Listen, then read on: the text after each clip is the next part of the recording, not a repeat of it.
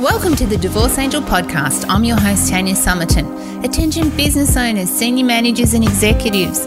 Your successful separation begins right now. We have the answers to the questions you did not even think to ask. Let's face it, you're already successful in your career and we're here to help expand your knowledge and limit your costs by designing a strategy for your divorce. We take all that business knowledge you've acquired and we put it to work. With proven strategies, systems and processes, we've saved our clients tens of thousands in legal fees and helped define their future. And now we're doing the unthinkable. We're revealing the secrets the lawyers have tried to hide and giving you our formula for five steps to a seamless divorce. We're changing the world one divorce at a time, so stay tuned. Hey everyone, and welcome back to the podcast. I thought today we'd have a chat around the fourteenth of February, being Valentine's Day. And when you first separated or you're no longer with your partner, Valentine's Day can be pretty emotional for all of us. And whether you actually celebrated it or not when you were married, it's still what the day stands for, isn't it? You know, I remember for me, when I was going through my separation, the key was, probably the trigger for me, was noticing all of these things on social media, people that were seemed to be happy everywhere I looked. Everyone was holding hands or going out for dinner, and here I was sitting at home. And we all just want a secret Valentine, don't we? Just to send us something and let us know that we're loved, because it's that void that we're really, really searching for. It's not so much the happiness, I don't think. I think it's it's the void. It's the pain more than the pleasure that really gets us to think about what's going on in our life. And recently I've been helping a girlfriend of mine who has just split up with her partner of four years. And she said to me just recently, you know what, Tanya, I'm better off alone than I am being with someone else and being unhappy. And when I'm alone, I can start to really love myself and do things in my life that will make a difference to me and my children. It's taken her a while to get to this position because, you know, she just... she never wanted to be alone. She felt like she needed someone else to make her happy.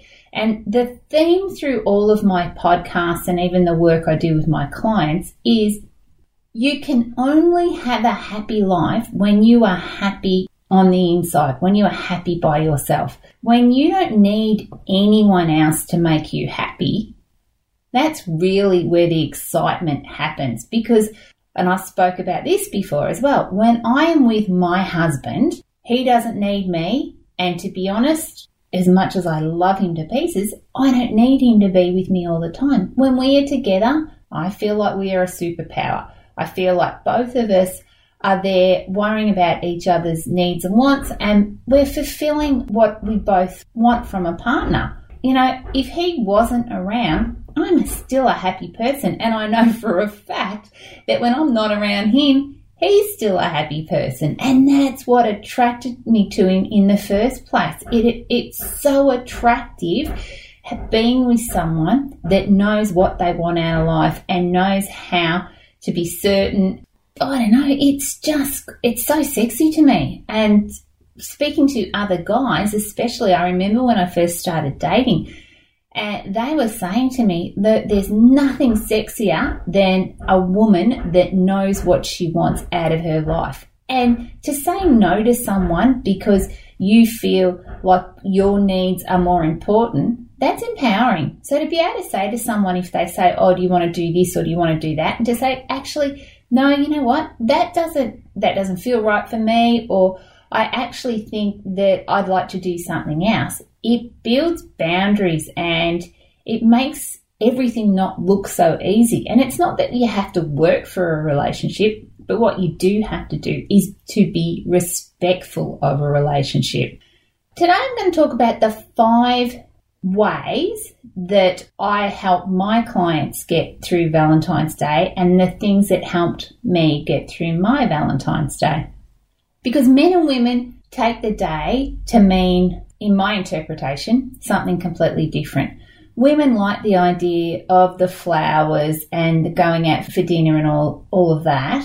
And because I spend such a lot of time with guys and I really relate well to men, to be honest, I get along well better with men than I do with women, because I think I'm I'm a little bit more like them in as far as someone can say something to me and it's water off a duck's back. I don't get very emotional about certain things. I can just um, move on. And that's sort of a trait that a lot of a lot of women have, and that's why, you know, we're known to be bitchy sometimes.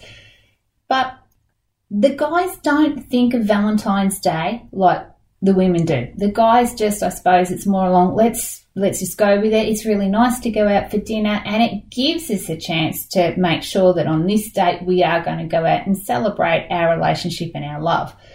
But if you go back over history and you look how um, Valentine's Day actually came about, there's there's quite a few different stories. There's really no solid facts, and to be honest, it's a little bit mysterious, the actual history of it. But myself, being a or being, being brought up as a Catholic, was reading through some of this and just didn't realise some of the horrors and how it actually came about. There was once, um, according to one legend, an imprisoned Valentine actually sent the first Valentine greeting from himself to a young girl that he had possibly fallen in love with when he was in confinement.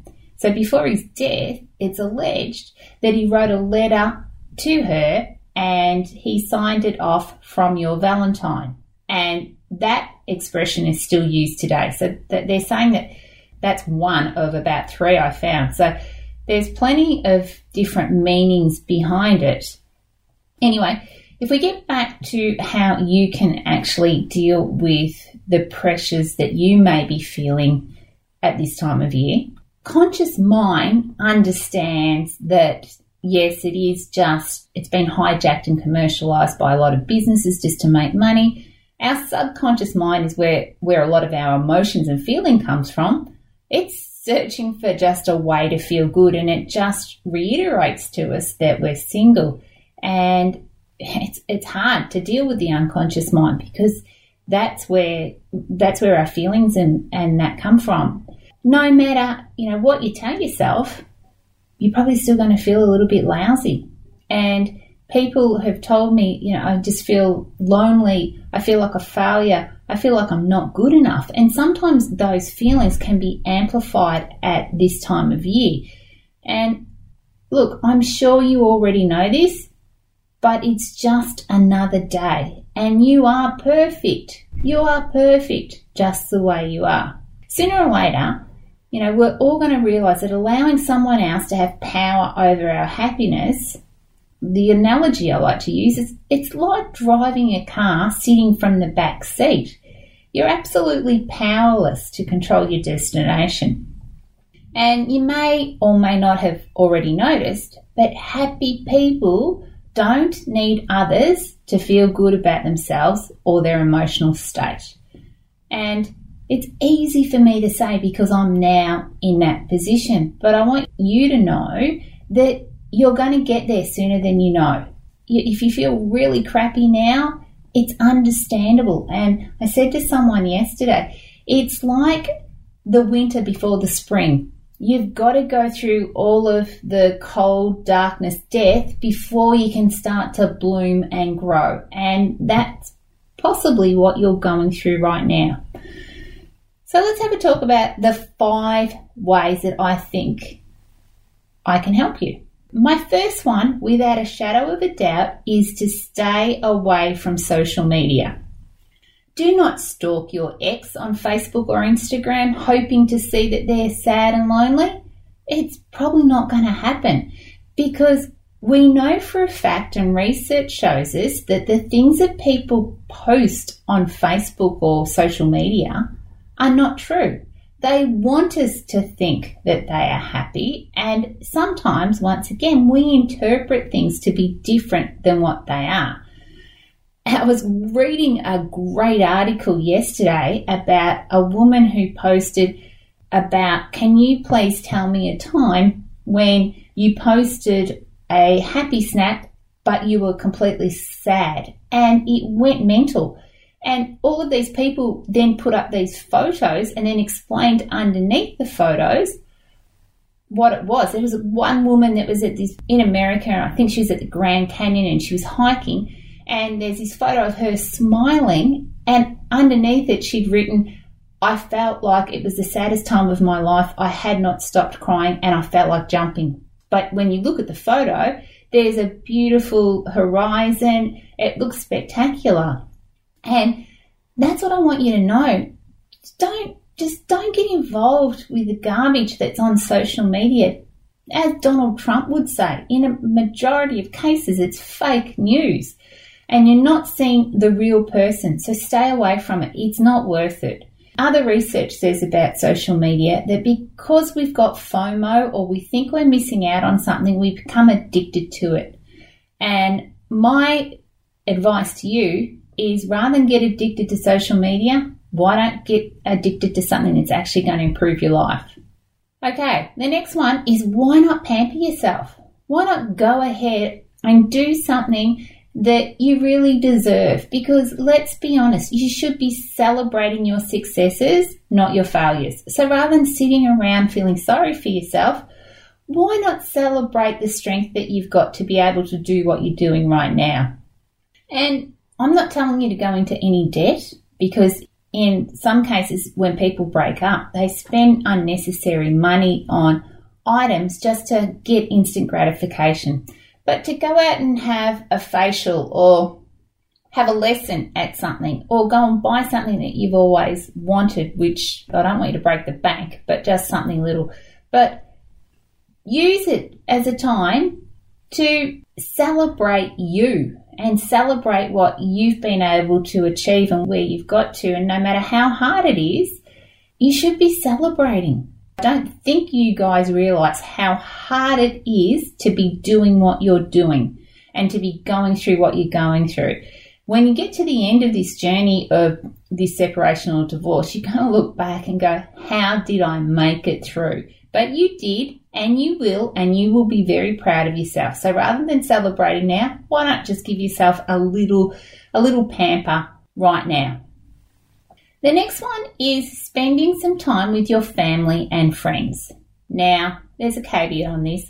If your family stresses you out, or your friends always want to give you a hard time about your decision, they're not the people I'm talking about. The people that put a smile on your face and they make you laugh, because happiness is the best medicine. You need to know that outside of your four walls, life goes on, that people are happy. And friendships reduce stress and they boost happiness. It's been proven by research. And life's too short to be by yourself. So why not have a night out? Go and have a karaoke sing-along, or maybe go to a comedy show and have a belly laugh, or just have a glass of wine with a girlfriend, or a beer down the pub with a mate. And just be connected with someone else and know that life will be okay again. And then the next one is, why not get lost in a book?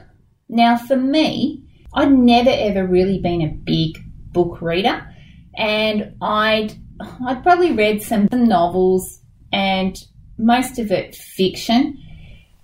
I now, I don't even spend one minute of my time reading any sort of literature that does not add some sort of value to my life or builds up some sort of muscle memory in my brain to allow me to learn more and grow and evolve.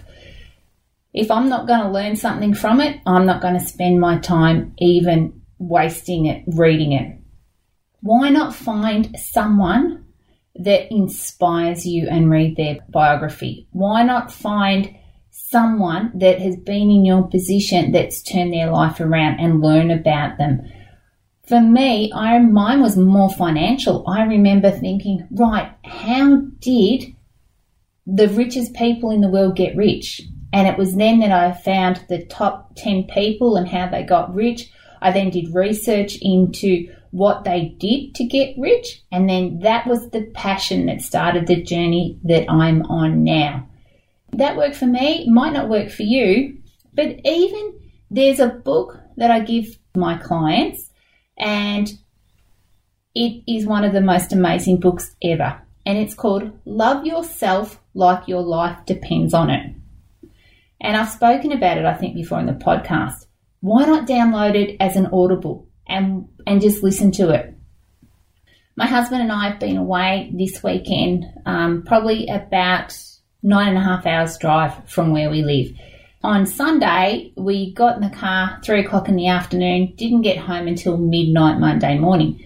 And he was so exhausted, he went to sleep. I sat there with my headphones on while I was driving home, and I listened to audiobook. So you don't even need to be sitting down and turning pages. There's other ways around it. But read the novels that you love. Get lost in their world. And don't Don't leave your mind to just wander about what used to happen. Think about the future. Spend your time wisely. And then the last one, and the biggest one that I want to give you as a tip, is start planning your future. Start planning your future. Studies have proven that long-term goal setting doesn't work. But on the contrary, a ninety-day plan can get you excited, especially because you start to see very quick momentum. And there's nothing like daydreaming about a better life, but action gets you outcomes. So a ninety-day plan you put together with some key drivers and what you need to do, and you start ticking them off. So ask yourself, what do you want out of life? Where do you see yourself in the near future? And how can you achieve it? And then put that ninety-day plan together, because momentum is everything. And then when you finish that ninety days, you add another ninety days. And before you know it, in twelve months, that's four quarters, your life will be completely different. Now, the bonus tip I'd like to give you is, if I told you that the instructions of your life were on the outside of the box that you live in, would you stay where you are right now, locked inside of that box, or would you do everything possible to read the instructions on the outside? And I can't tell you how to do that, but what I'm telling you is momentum is the key to happiness. Momentum is the key to a happy life. So instead of worrying about Valentine's Day and all of those negative emotions, why not use it to celebrate you? Why not love you? Why not be kind to you? Be caring and treat yourself the way that you want to be treated. Happiness starts on the inside, and it's the greatest gift you can give yourself now and forever. That's probably it for this week. But please, I'm sending my love and hugs and best wishes to you right now. And know that you're good enough. Life is going to be amazing. And you just got to put one step in front of the other. So I hope these five tips help. Bye for now. Thanks for listening to the Divorce Angel podcast. Go behind the scenes of my business to learn the secrets no one else will share. Deep dive into the Divorce Angel process and listen to our most popular episodes over at tanya summerton dot com. If you love this episode of the podcast, do me a favour and head over to iTunes and subscribe and leave a review so we can reach more people and change more lives. That's all for now, and I'll catch up with you next week.